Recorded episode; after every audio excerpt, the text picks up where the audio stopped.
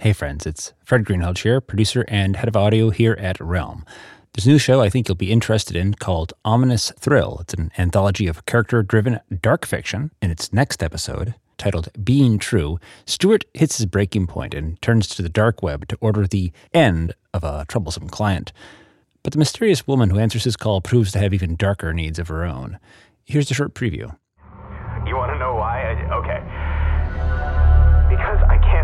This anymore. I need this solved once and for all.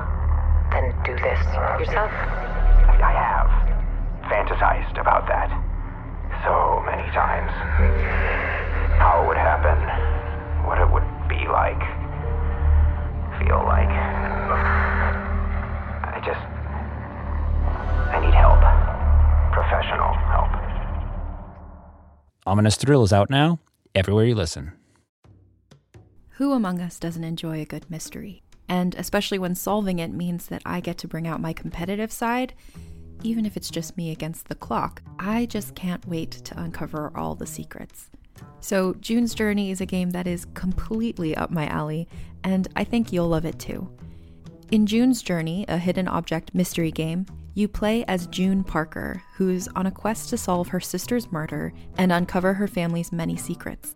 Each chapter brings you deeper into the story, and it's set in the roaring 20s, so beyond uncovering clues, you get to experience the glitz and glamour of the time. June's Journey is definitely not a game I play mindlessly, which I love because I get genuinely invested, and a lot of it is a race against time, so there's a little fun added pressure of trying to find the clues as quickly as you can in each scene. There are also tons of ways to customize the island that you're on, learn more about the characters, and then new chapters are added weekly, so you really can't run out of things to explore. So if you think you're up to solve this case, download June's Journey for free today on iOS or Android, or play on PC through Facebook Games. June needs your help, detective.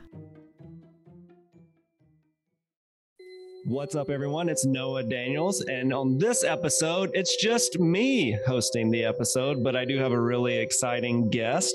You know her as My Bloody Galentine, AKA Beckie, or I guess Beckie, AKA My Bloody Galentine. Guess on your birth certificate. Well, actually, anyway, we don't need to get into that. I'm getting lost in the weeds. Um, Beckie, thank you so much for coming on the episode. Thank you for having me again. I'm excited to be here. Yeah, and on this episode, we will be talking about Ed and Lorraine Warren. More specifically, you had an opportunity that is pretty rare to come by these days. Yeah, uh, um, they actually invited me into the home and museum, personal museum of Ed and Lorraine Warren with all the artifacts, which has been closed to the public for quite some time now. And, you know, I was refreshing myself on the Warrens today before we did this episode. Obviously, I think most people at a very minimum know that the Conjuring movie universe is based on the Warrens. That's how I was introduced to them. I had forgotten, though, that Ed was a self proclaimed demonologist, which I think is so interesting that so many of the people in the paranormal universe, I will ask, you know, like, hey, do you believe in demons? Do you believe in kind of the dark side of the spirits? Um, which has also kind of been the fantastical side in movies and TV, right? And he dove headfirst into all of that. So I, I, know obviously we'll go through all the um, experiences you had in the home, but something I I am curious when you were there, did you feel any bad vibes? I guess is the easiest way to ask the question. So for me, a lot of it's going to be psychological because I've seen the films. Um, I tried to consume as little as possible of the film content before going. Like I've seen them, but I didn't need to be refreshed on it. When I pulled up to the house, it is nestled in the woods. The sun kind of just shines through the trees and you have that like beautiful like ray of sunshine going through the leaves like that like just ambience and um that it, it makes you feel like you're kind of in Snow White. Like it's a very secluded, beautiful area in Connecticut, actually. When you enter the street, you're encountered by a, a sign that says, Do not enter, museum closed, we will call the police. There's about a dozen of these signs when you go up. So that adds to the, oh, I'm not supposed to be here immediately. But when you pull up, it's it's just very peaceful. The gazebo is there that um, was featured in the Conjuring 3. So I'm feeling actually pretty warm and good. These are people of the same interests and hobbies and I guess profession for them that I share. So for me, I wasn't feeling that on the outside.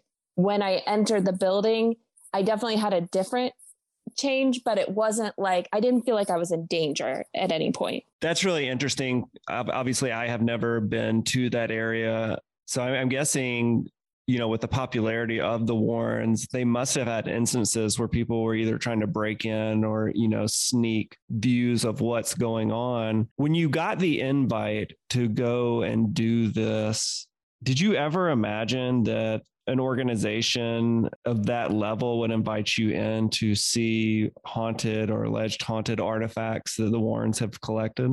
So the first time you and I had spoke was shortly after my first time at the Conjuring House. So I had a bucket list of places that I'd love to go in New England and things that I wanted to see and that was the off limits one. I had actually, when I first moved to Connecticut, drove past just to see because sometimes you can drive past, you know, maybe get in or like run into someone, but it's not like that at all. It's very much like they no entry at all.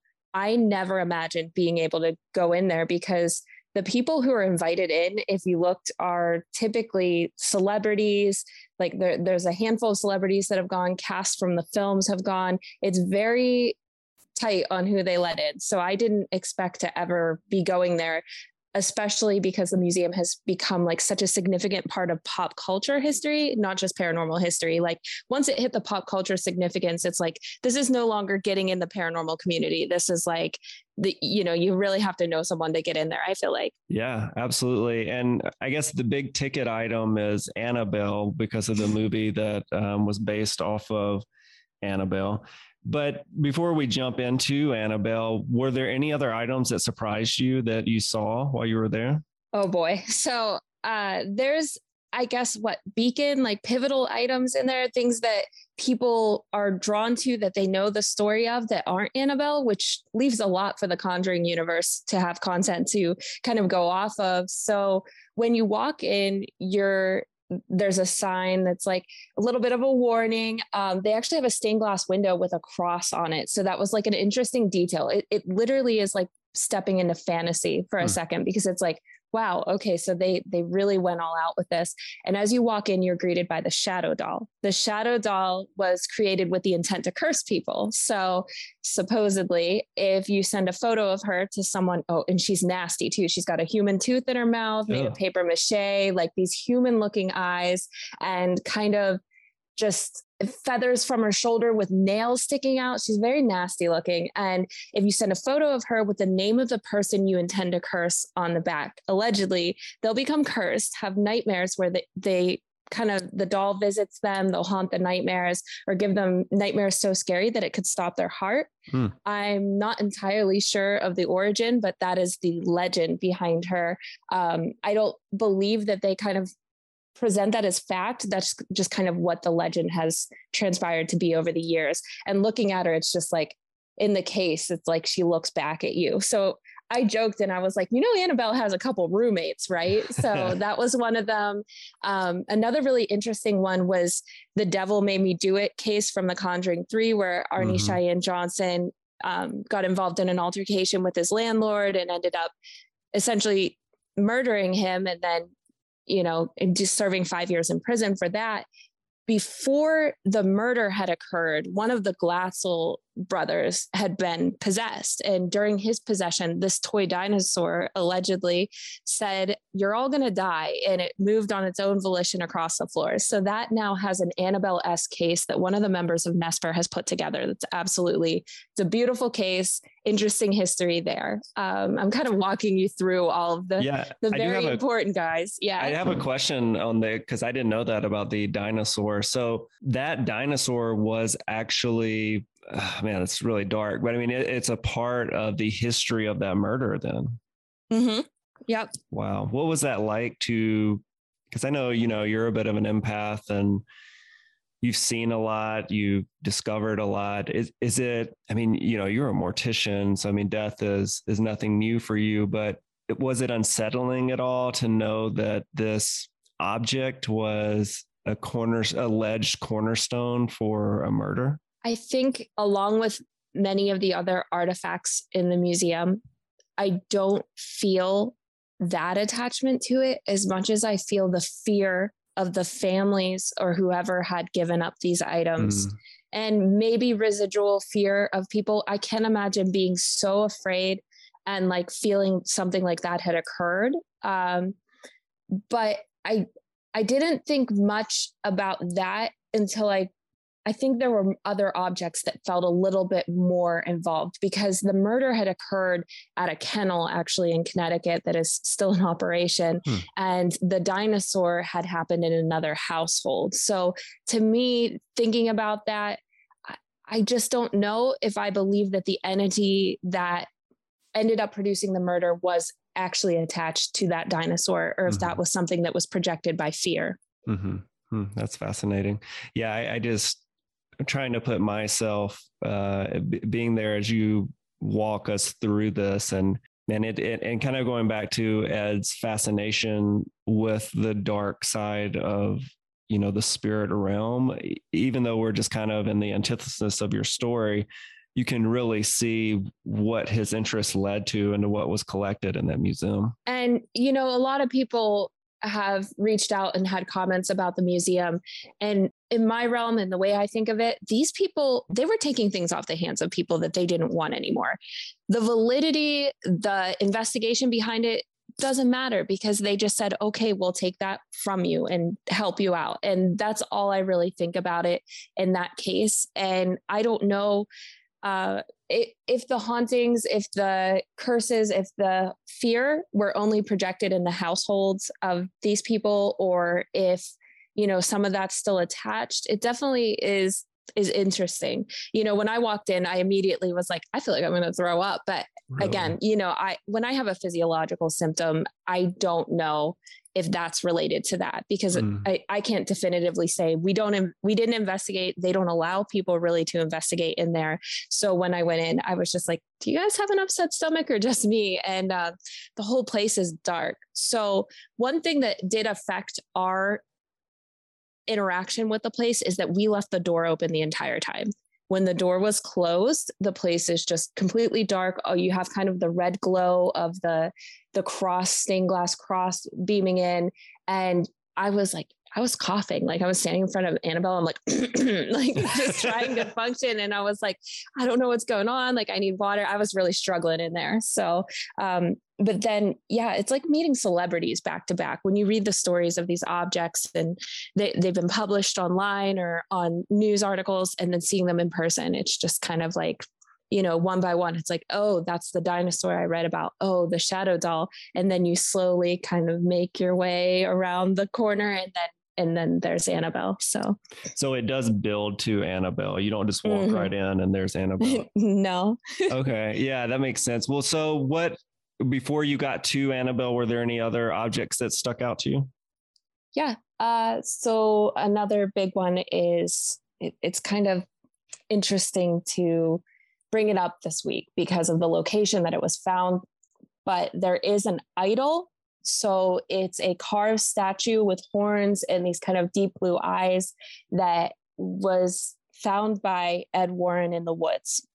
It was obtained from Sandy Hook for full transparency. Hmm. And that's another one of the big objects that people kind of gravitate towards and has more of a legend or lore behind it. Now, as far as it actually causing any actions, I don't know. They describe it as a satanic worship idol. To me, I'm friends with people who practice Satanism. So eh, the grounded side of me is going to say, I don't believe this was used in satanic worship. However, I can't identify what this object is. I, I, I don't know what it is. It's it's unusual. It doesn't look like anything I've ever seen before. Some of these objects, I'm like, how did they even encounter these? They do look like set up perfectly for film, and I don't think they were making them. So, allegedly, someone had been walking in the woods, a, younger guy, and he saw it and it kind of startled him. And then the guy who allegedly worshiped this idol kind of came up behind him and was standing near him and, and creeping him out a little bit. And he was like, I got to tell Ed Warren about this. And then Ed went and retrieved the, the object some may use the word stole it, stole it, but tomato, tomato, I guess. Since you visited the home and, and the museum, has it surprised you by anybody who's reached out to you since visiting? I have heard from everyone in the world about this since I've been there. Uh, a lot of people who were shocked, people who had been there, who'd had experiences, people who have visited and had things they claimed happened to them after visiting, people who actually, someone was like, Hey, my mom actually gave this artifact uh, to the Warrens. And she's like, I don't know if it's still there. It was a necklace. And I thought, that's interesting because there is a necklace there that's a famed necklace, but I don't know if there are other necklaces involved. Mm. And that's the next object we kind of roll into is the pearl necklace. Now the lady had put on this pearl necklace and it's in a case and it started to choke her and they couldn't she couldn't pull it off. She couldn't you know, get it to stop. She couldn't just unattach it. It just kept feeling tighter and tighter around her neck until they uh, eventually had to rip it off. And that's how it ended up in the museum. And I'm thinking, like, is this the person who whose mom owned that pearl necklace that reached out? So it that part has been really interesting. And seeing people who had been in the museum while they were still around, you know, you could still feel a presence of you know, it's just as they left it, but nothing will ever be like them giving the tour themselves. Sure. So that that was kind of interesting. And out of those items that you've mentioned so far, is there one that you would want to see turned into the next Conjuring movie? Oh boy, that's interesting. That's a good question. I, you know, I love the Conjuring series, but I'm not crazy about Annabelle, I'll be honest. So I don't know if there's an object, probably the shadow doll, because when I had shared the story of that, a lot of people mentioned to me, I would love to see the shadow doll turned into a film just because I, I think that's there for that. And, it, you know, I think there's infinite resources that for them to continue making these films. I would love to see a film on the Smurl case where um, Ed and Lorraine encountered a succubus in Pennsylvania. So um, Pittston, Pennsylvania is where that case happened. So as far as the objects go, um, I think that it would require the timeline, like how the dinosaur actually didn't even appear in his respective film. So it's interesting to see how it plays out and what they pick and choose the music box actually didn't exist. So that's really? another interesting oh, detail. Oh, so in the yeah. the first Conjuring, you you know, you walk into this museum and you're expecting this beautiful music box, and they're like, it doesn't exist, and it was just part of the film. So they do they did have the objects, but that wasn't one of them. Oh, that's fascinating. Well, did they have many? So the the shadow doll you mentioned to me that makes me think of like voodoo and and cursing. Were there many objects like that that were used to hurt others, or were they primarily objects that hurt people that possess the objects? If that makes sense. I would say it seemed like a lot of the objects involved in the museum seemed to just come from private homes. It didn't seem like a lot of those kind of things. There were tulpas, things that were intentionally haunted, where someone with bad intentions was like, I'm going to make something happen with this. Hmm. So a lot of people had questions like, why are there Halloween decorations? Now, obviously, the Warrens were huge fans of Halloween, but at the same time, they were bringing in these objects simply because they liked them. So there's a lot of Ouija boards. There's about a dozen or so of those. Um, there were there was a Teddy Ruxpin, uh, a kitty kitty kitten I actually recognized. So to me, it almost felt more authentic that there are these branded items that you wouldn't expect. And again, the validity of the story doesn't matter to me. If someone gave them those objects in fear, I felt that that was interesting enough to comment on. Do you know what set off the Warrens being such a multimedia hit? Was it Paramount or one of these companies kind of rediscovering their ventures, or have they always been something that crosses the threshold of past people just like us who are into this world? Because I mean, really, everyday people tend to have some knowing of Ed and Lorraine Warren because of the Conjuring movies and other uh, TV shows and stuff that have been based off of their work. So the Warrens have always been in in the spotlight because once they took the case of Amityville and that connection was made, they became superstars. Hmm. And all of these famous movie cases, the Amityville horror, we're going to look at the the haunting in Connecticut, a lot of these things that you've already seen, they were involved in in some way. And then the Conjuring universe came, which was kind of Warner Brothers kind of going back and looking at these people. But since Amityville, you know, there's photos of them. They were super involved in that case. uh, because a reporter that I actually ended up being on a documentary with, the reporter that made that connection brought them in. And that's when they kind of skyrocketed to fame. And, you know, I think they spent a lot more time doing lectures. Like a lot of people talk about their fame, but they spent a lot of time at universities doing lectures, running the museum, and just generally being involved in the community in Connecticut. Yeah, that's that's good to know. I mean, how many items would you say there are between the door and getting to the big event of seeing Annabelle in the display case? There's got to be 500. Really? There's so many items. There's so Oh, many items. I, you know, in the film, it just kind of seems like, you know, probably 80 items or so. Yeah. But every shelf has something. And I went back to old videos of Lorraine speaking on the museum, and she said everything in this place has come from some place where someone was harmed or hurt in some way. So, um, again, I don't know how documented it is for each of these items. Some of them have labels, some don't. And there's items high and low. There's some of the original paintings from Ed Warren. And then there's basically a wall of objects. There's things that there's idols, there's carved things, there's things from other countries. There's there's so many things but there's again like i said these kind of beacon items that people are gravitated towards because they know the story. So i don't know if like a neighbor's like hey i don't want this they took it and kind of put it on the shelf and those stories are lost in translation.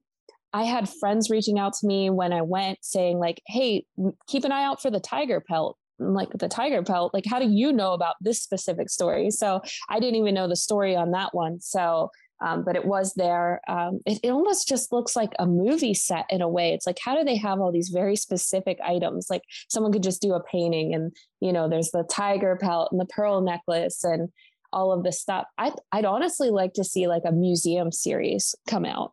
Yeah, that would be really cool. What, so I am curious, what's the story behind the tiger pelt? I genuinely don't know. Oh. I don't. That I my friend just mentioned it. I'm like, how do you even know that exists? So um, I'm not sure of the story. I, they didn't ask. So their son-in-law actually, before we went in, we were holy watered. So they um, they bless you before you go in. A lot of people ask the question like, how do you go into something that these places are or these objects are considered allegedly dangerous or she describes them as dangerous and even lorraine herself didn't like to look at annabelle but before we went in they put holy water on our hands and we did the the cross which i i don't personally practice that but i'm in their house. So i'm going to go through and follow through with their beliefs and respect it the way that they've been doing because it's obviously working for them. I have no reason to taunt disrespect or you know get let curiosity get the best of me. There's just no reason for that. So um, the place is blessed uh, periodically. They've been they have a lot of maintenance that they do in order to keep it enclosed. Probably better to be safe than sorry, right? Even I mean, worst case, it's all fake and nothing happens. But God forbid, you know, right why why would i need to like guess you know? You know because when someone tells you like hey i believe that i did this action and now it led to someone's death i have no reason to test that And so as you're going through with the guides, are, are they letting you kind of ask questions about specific items or are they pointing you to specific items and kind of giving you the rundown of that item? so Ed Lorraine's son-in-law Tony, he's you know who's going to tell the story better than he is. He knows the museum like the back of his hands, so he gives the formal tour, shows everything, and again draws you to the beacon items, and then kind of let us have free range to explore the place, which was really interesting, especially to be trusted in that way. Like Yeah. okay do what do what you need to do um, again for the pop culture significance alone like there really is a lot of uh, iconic stuff that many many people in the world have tried to own for themselves and haven't been able to so being trusted to to explore the place on my own was really cool but um, hearing the stories from him it's like well this is as close as i'm going to get to hearing these as organically as possible Right. Did- Was did he lit on or give any hedging to what his favorite items in the museum are? he didn't really speak on that like i said he covered the the devil made me do it case the the shadow doll the pearl necklace all of those objects and then he kind of spoke to the movie annabelle which is there one of the annabelle dolls that they actually featured in the film is in there, which I feel like is very appropriate, that it's kind of like almost like a trophy for their work. And he explained to me that he would love to get one of the music boxes used in the films in there as well, but there isn't one currently. I guess there were two of those created. And before we jump to Annabelle, I, I would love to read just a little passage from Wikipedia that kind of explains the significance of Annabelle because it was a good refresher for me because it's been a minute since I've seen the movie. But basically, it says um, according to the Warrens in the year 1968, two roommates claimed their Raggedy Ann doll was possessed by the spirit of a young girl named Annabelle Higgins. The Warrens took the doll, telling the roommates it was being manipulated by an inhuman presence, and put it on display at the family's museum. The legend of the doll is inspired by several films in the Conjuring universe and is a motif uh, in many others. Can you kind of give us, uh, if you, I'm sure you remember, but kind of the more specific rundown that um, Tony gave you all of Annabelle while you were there? Yep, absolutely. I had questions for him as well because I had been looking into this so much. I'm I live in Hartford, Connecticut, which is where Annabelle came from. So, you know, what celebrities from the town you live in and I'm always like Annabelle, you know, and I've been trying to be like out, me. no, no. and, and I'm like, "Oh, which one, you know?" And so two nurses were working at Hartford Hospital. One of them received Annabelle as a gift one of them had a fiance. Now, the names they use are Angie and Donna for these people. Um, I'm guessing those are pseudonyms. I've tried to kind of pinpoint as much specific factual information from this case as I can. I've been able to reduce it to an interview I found with Ed Warren that took place on VHS, where he says that Annabelle came about four blocks from Hartford Hospital. So they were working at Hartford Hospital and they lived about four blocks from there. That's the closest I've came because I wanted to find out which apartment complex she came from because I'm curious where this entity came from. So they start having strange experiences. And at first, the first thing that had occurred, Annabelle allegedly was sitting at the table and she lifted her arms and placed them on the table. And they're like, that that was kind of strange. A little. But they they weren't they weren't fearful of her. It progressed into Annabelle writing them notes on parchment paper, which they didn't own parchment paper and it was in crayons. And it said, Help me, help us this is the point where they call a medium and they call the medium and they ask about the doll. The medium does a little bit of research and says there was an Annabelle Higgins killed in a crash. Just be nice to her, take care of her, and things will get better. But the more they were kind to Annabelle, the worse things got. So showing her love seemed to anger her. It, it and um, it eventually led to the fiance just being like, "I hate this doll." He had huge issues with it and it ultimately the the pinnacle of the Annabelle story is that Annabelle crawled into bed with him, shimmied up his leg, and suffocated or attempted to suffocate him and he threw it off and was like screw this doll like completely done with that. So they involved the warrens. The warrens advised the girls that annabelle actually was not annabelle higgins but she did hold that name um, it kind of stuck after that, but that's where the name Annabelle came from. They said it was a non human spirit and malicious, and they were going to take it off their hands. They actually um, got this pastor from Hartford, and he did an exorcism on the doll. And I, was even looking into that. I'm like, oh, th- this all fact checks. Like that, that pastor is, you know, still practicing. And I don't, I'm sure he doesn't want his name attached to that, but that definitely happened. And the Warrens took the back roads home, knowing that this doll meant harm. They wanted to be as careful as possible. So they take their car, they're taking the back roads home, and the car breaks down. Ed has holy water in his pocket because he always carried it in that jacket that you see in all the images. And he reached back and he dumped holy water on the doll. The car was able to start and they bring her back to the museum. All should be well at this point. However, uh, one of the priests comes over and basically sees Annabelle and Ed's like, don't touch anything. And he becomes overcome by the doll and says, God is more powerful than the devil. And he throws the doll. This is before she's encased, obviously. She's kind of free sitting on the shelf. And on his way back from the museum, I guess he gets a vision of Annabelle and he crashes his car into a truck. He totals his new car and he he lives. But from that time period on, he would he would attend the Warrens lectures and kind of cover his face a little bit like I don't want to see this doll anymore. One thing I did debunk is there are some podcasts out there that have talked about Annabelle having blood on her. what I believe that is, is she's a 70s rag doll. When that cotton gets wet, it kind of gets that like water ring. So I'm mm. guessing that they assumed that that was blood and it just kind of got lost in lore. So I did ask the son in law, and he said, no, there's never blood on Annabelle, and there is not currently blood on Annabelle. So after the guy's accident, they encase Annabelle and they use holy water for the stain and they put some prayers on there, and she's kind of hermetically sealed in a way. Hmm. Now, this is where Annabelle kills someone, allegedly. So some museum goers go in, and it's a boy and his girlfriend and they're walking around and they see the doll and then they get on their motorcycle and head out after they're done. He taunted the doll in person, which is one thing the Warrens always advocated for people not to do is to taunt evil spirits or because or challenge them, which is also what happened in The Conjuring 3.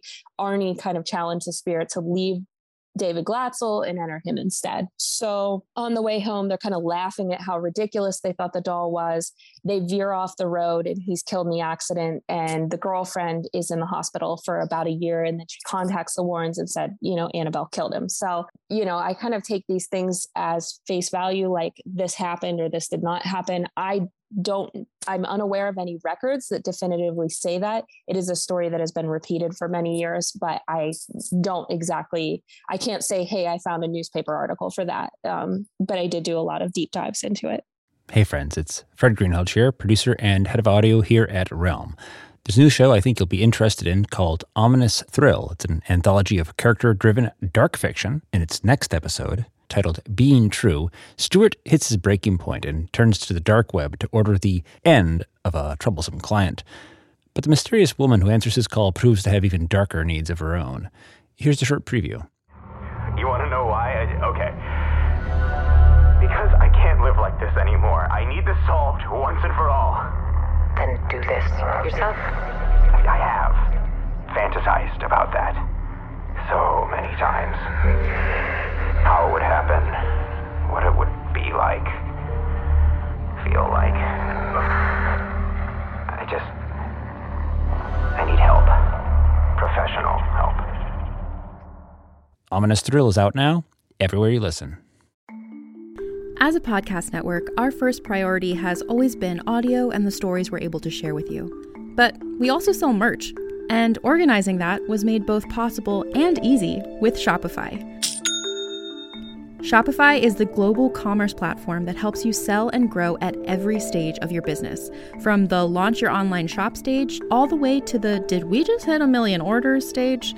Whether you're selling scented soap or offering outdoor outfits, Shopify helps you sell everywhere.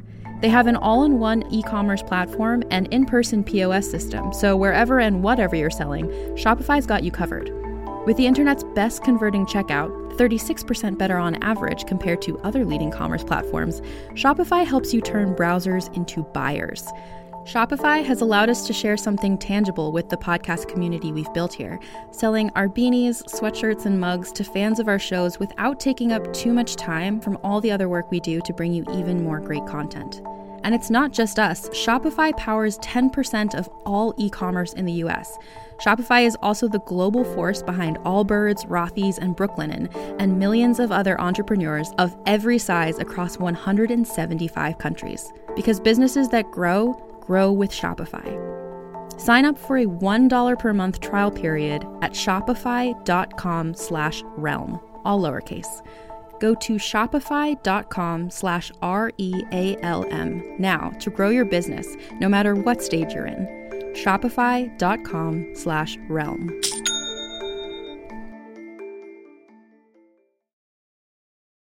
Shipping can make or break a sale, so optimize how you ship your orders with ShipStation. They make it easy to automate and manage orders no matter how big your business grows. And they might even be able to help reduce shipping and warehouse costs. So optimize and keep up your momentum for growth with ShipStation. Sign up for your free 60-day trial now at shipstation.com and use the code POD. That's shipstation.com with the code POD. Hey, I think that's the super difficult thing with a lot of these stories and even getting to see the artifacts in person is there so much legend and lore built around the Warrens, especially at this time. I mean, so much time has passed. It's it's given lots of people, podcasts, TV, movies, you know, opportunities to really sensationalize what happened. But what I think is so cool is that you were selected as somebody who got to go in and see it for yourself. You know, you got to mm-hmm. feel these things. You got not necessarily physically feel them, but you know, you got to be in the presence of the items and see if you felt like something reached out to you or, you know, and, and really explore that museum even on your own, which like you said, that's kind of wild that they let people do that with all the stuff that's collected there. Mm-hmm. What would mm-hmm. you say will be your greatest memory from visiting the museum?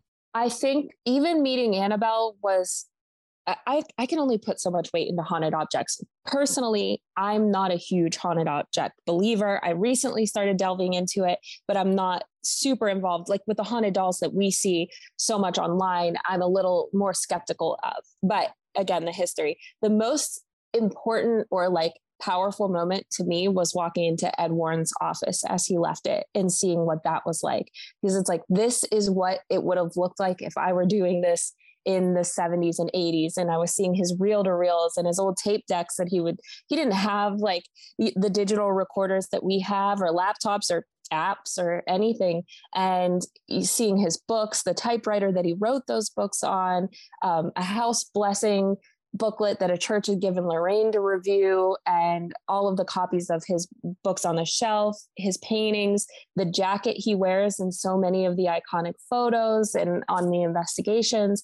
It was just like, wow, this is so. If I felt something there, it was being in that office. And again, it's like you could just imagine him going and sitting down. It's been kept that way. I actually got to see his his last rites kit that he would use during some of these investigations. So his cross and all that those things that were involved in that that was really just like whoa that's crazy. And i'm guessing they probably didn't let you handle any of those artifacts? So you're not allowed to touch anything in the museum. Tony did open those objects and show them to us so i was able to see it but you're not allowed to touch anything at all in the museum and i, I had no reason to touch it. And how much videography were you that you allowed to do while you were there so I had about four hours to myself in the museum. I actually had some friends kind of helping me out that I was like, hey, you want to, you know, you know, have a weird Wednesday and go check out the Warrens Museum because it's like this is once in a lifetime. I'm going to take people I care about and let them sure. see it too. And after we got the tour, we had about four hours to just kind of take everything in. Four hours was not enough. I could spend a whole day there. So I explored the whole museum in its entirety. I went out back and I saw the gazebo that was dedicated to Lorraine Warren. It was a gift from Ed to her. And again, you know, you see that transpire in the films, but seeing it in person, it's like, wow, I can picture them being here and doing that. Like this was all very real. And then just going into his office and spending some time in there and seeing, you know, the work that was behind it. Because I think seeing The Office, I guess, makes it more believable because he had to have an office. It wasn't just like, you know, we put all these things in here and we've turned it into a tourist trap. It's like he had to document these cases. It made it seem like he actually was doing the leg work to mm-hmm. facilitate all these, you know, haunted claims he was making. Yep. Have you, from any pictures or videos that you were able to take, have you seen anything spooky in there? No, there was when I first walked in, there's a video that I thought was so interesting because as I walk in, somehow my shadow must have reflected. That's the only way I can explain it. My shadow must have reflected on the shadow doll because as I walk in, the shadow walks towards me, which hmm. I didn't really understand how that was maintained. Um, I only got a weird kind of vibe when I was taking a photo in front of Annabelle, but even then, there's nothing really in the Annabelle photos. And then when I filmed Ed's office, this is so funny. I posted a video and all these people are like, nice job with the the thing in the mirror at the end. You really nice touch with the mirror. And I'm like, what do you mean nice touch? And I'm looking, I'm like, what are these people seeing in the mirror? So I don't know. Some people think I saw I saw something, but I didn't see anything. But um, I've watched it over and over. I'm like, do they think there's a face in the mirror? Like, what's going on with that? Oh, that's interesting. Well, have you had any weird dreams or anything like that since you visited? So I found myself thinking about Annabelle, and I'm not a, like I said, I'm not a huge Annabelle person. And I always see these people that are super into her and they buy the dolls and the replicas and, and they're talking about her all the time. And it's just like a huge horror icon for them. But after like the, the next few days after meeting her, I, I, couldn't stop thinking about her. And the people are like, what are you thinking? I'm like, she's so cute. Like that's all I could think was like, Annabelle's just so cute. Like I, I want to get like a picture of her, print of her or something. And, and they're like, what? I'm like, I don't know who I am because I, you, you know, we've talked enough that, you know, I'm like pretty skeptical. I'm not a huge haunted object person. I definitely stay away from the more demonic or sure. evil side of paranormal investigating. So for me to even care about Annabelle was just like, who have I become? And now that weeks have passed, I'm kind of past the Annabelle glow. But for a minute, sure. I was like, I, I think I'm obsessed.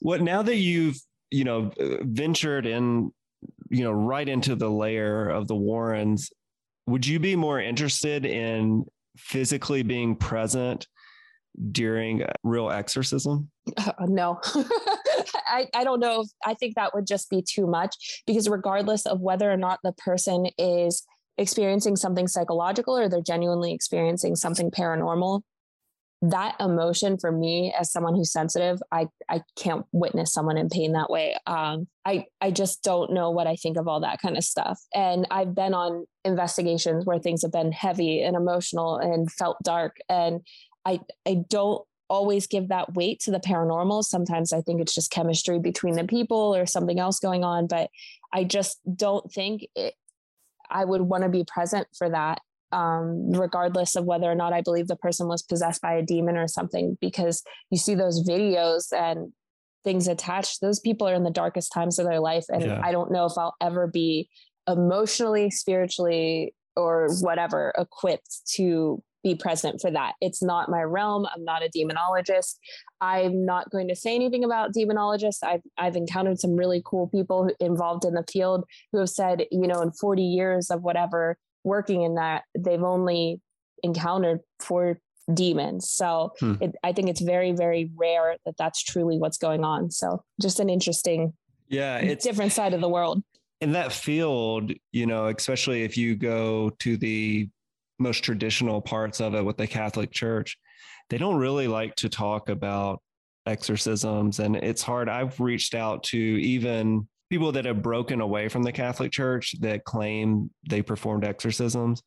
And it's hard to get a response from any of them. You know, they kind of just say, like, this is what I did, this is what happened, but they're really not, for, for most of them, they're not looking to gain exploits by mm-hmm. publicizing, mm-hmm. uh, doing exorcisms, which I think is what fascinates me so much, uh, just as somebody who loves to interview people and enjoys talking to you know psychics and mediums and all that stuff. I think somebody who the them themselves believe that they are taking a holy power and cleansing somebody of a, a demon. It just feels so much bigger than life. And like uh, fantasy that I, I, I just want to really talk to somebody who's done it and and that is like a believable trustworthy person i think that would be so fascinating apparently from speaking to some pretty guarded people in the field. True demonologists are like able to be counted on one hand um, wow. because they have to be ordained in a very specific way.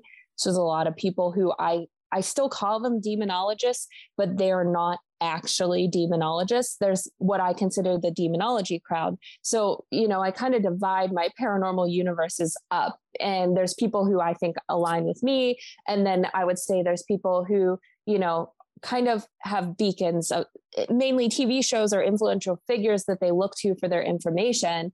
And, you know, this is where I categorize the demonology crowd. And I'm friends with demonologists. I respect these demonologists. I'm not going to criticize their work or question anything about them, but I just can say that it's out of my wheelhouse. And I think that the people who are genuinely kind of involved with it, they're not talking about it publicly yeah. and they are truly trying to help people or do what they have faith in working for them. I've talked about it before on the podcast, but I watched the series Evil um, not too long ago, and it it it again kind of reignited my fascination with you know people getting exorcisms, and I I went down this TikTok and YouTube rabbit hole, and I mean, like you were saying, the audio alone of when you do find, you know, people that are claiming that, hey, this is a real exorcism, this is what it sounded like. It's horrifying. I mean, it's it's yeah. I, you know, I I don't know if it's real or not, but some of them people a lot of people claim like okay yes this one is allegedly a real exorcism you know there's one or yeah. two specifically and the the guttural sound that the i would call yeah. them victims make if it's not real then they deserve an oscar or there's just some severe mental illness because it's it's truly horrifying Right. And that's why I say, you know, I that's not my business to watch. Now, say maybe 20 years from now, someone's like, you can help in this, that I have some magical thing that was given to me and I'm able to genuinely help the person who's suffering. Okay, I'll be there. I would do anything to help another person. But to just see it on the sidelines with no reason, I, I don't think that anyone needs to be spiritually exploited or their mental yeah. health or vulnerability being shown in that way. Well, I mean, that's the tricky part about this field in general. You know, mm-hmm. we try to be real careful with who we interview and episodes we post because it's just you know it's a very niche topic it's it's a sensitive topic so you really have to try to be careful but what if the reason they invited you to the museum is because they want you to be the next the next great investigator you know you're going to wake up one day and then the the cross will be in the mail and then the notebook and uh, i just you know, I would send it right back. Thank you for having faith in me. But, you know, it's just the the Catholic side of investigating there's nothing wrong with it, but there's a lot of things that have gone sort of overlooked by mm-hmm. looking at paranormal investigating with only one lens. Sure. And I often tell people this. Uh, my hairdresser was cutting my hair recently, and she said, "Do you believe in reincarnation?" Hmm. Now, if I believe in reincarnation, what does that mean for all of the other things that I believe? But if I say I don't,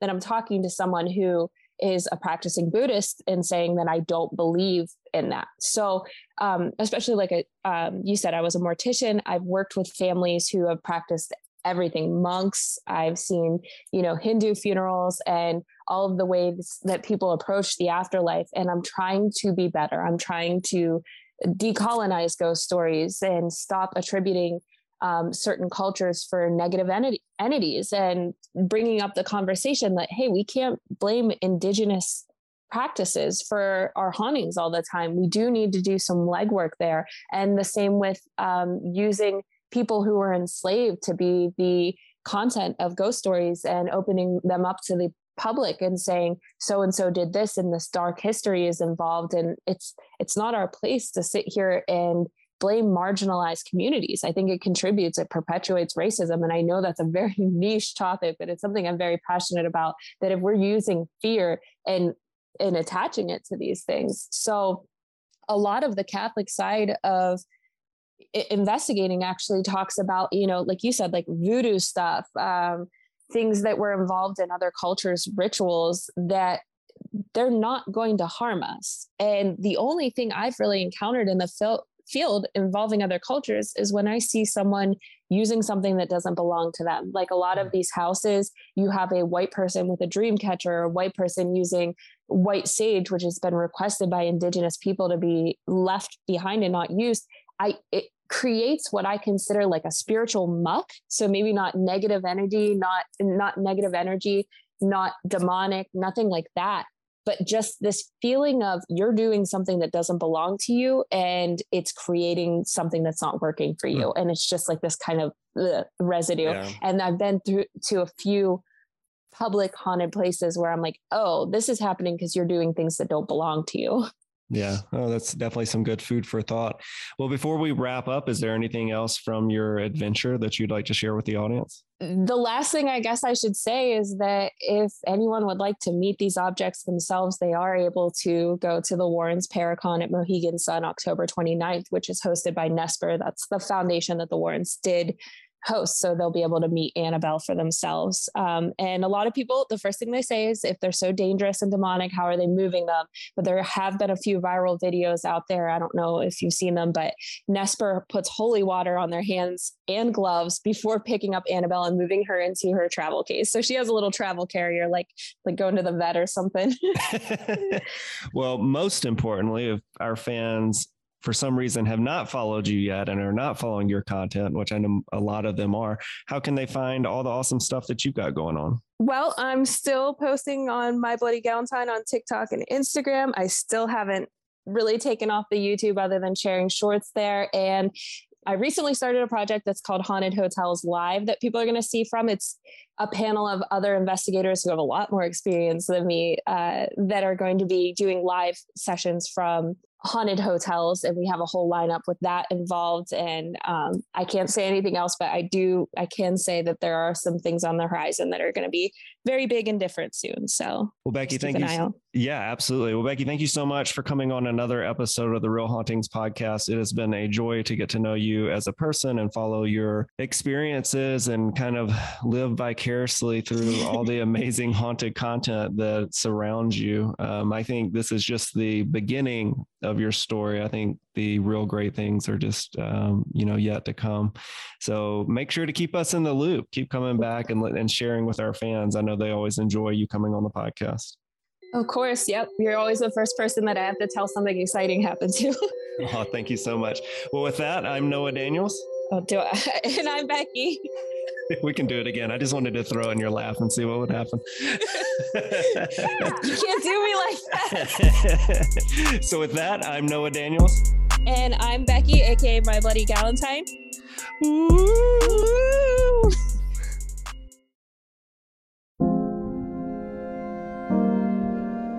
Probably heard the name Mary, Queen of Scots, and maybe you know the importance of her legacy to the British monarchy. But how much do you know about her life and what she was really like? For instance, did you know that she preferred to have her eggs scrambled, or that giving gifts was her love language? In my podcast, Vulgar History, we'll be talking about all that and more during an eight part mini series about the fascinating life of Mary, Queen of Scots.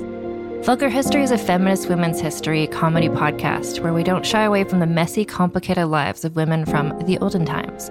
Particularly with women in history, it's easier to use broad strokes to portray who they were, and it's like we forget they probably also had messy lives, complicated relationships, and maybe things weren't as black and white as they might seem in a textbook. But I'm dedicated to sharing the sides of the stories we don't always hear, and each episode is supported by rigorous historical research. Turns out there's really something about Mary Queen of Scots. So be sure to tune into my series about Mary Queen of Scots and check out the other incredible women I've talked about while you're there. You can listen and subscribe to Vulgar History wherever you get your podcasts and learn more at vulgarhistory.com.